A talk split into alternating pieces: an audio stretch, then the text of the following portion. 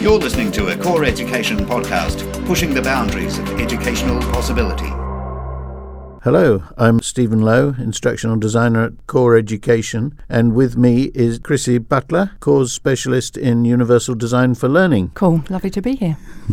So, uh, where does UDL come from? It comes out of the States from predominantly from Boston. It's been evolving for about 25 years from a group of kind of teachers, scientists, researchers working out of an organization called CAST, which is the Center of Applied Special Technologies in Boston. And they were working with young people with a range of really significant disabilities, looking at ways to unlock learning options and so they were looking at ways that students could collaborate and participate, but maybe not using their voice or maybe just using body signs. And they were really experimenting with different technologies.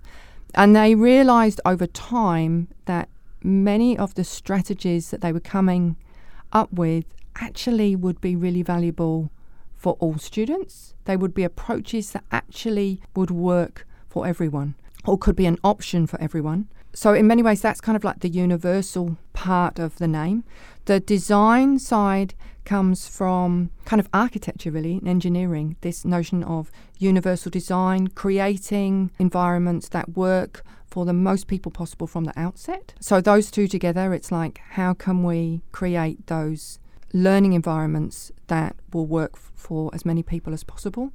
And then really the third component is what we've are really learning from the neuroscience, which is kind of confirmed really that we all learn or come to learning in different ways, that we are all engaged by different things, that we all express our, our learning in different ways, um, are motivated by different things, and and that we are hugely impacted by um, our emotional state, you know, our kind of flight and fright, really, that if we've had a bad experience in a context, we bring that to the next mm. time we come to it. So the kind of universal design for learning has become a, a framework that that team from CAST have developed with uh, three principles that look at what are potential barriers for learners or participants in a situation, and what are the universal supports that we can put in place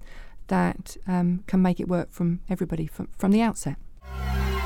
You've been listening to a Core Education podcast, pushing the boundaries of educational possibility.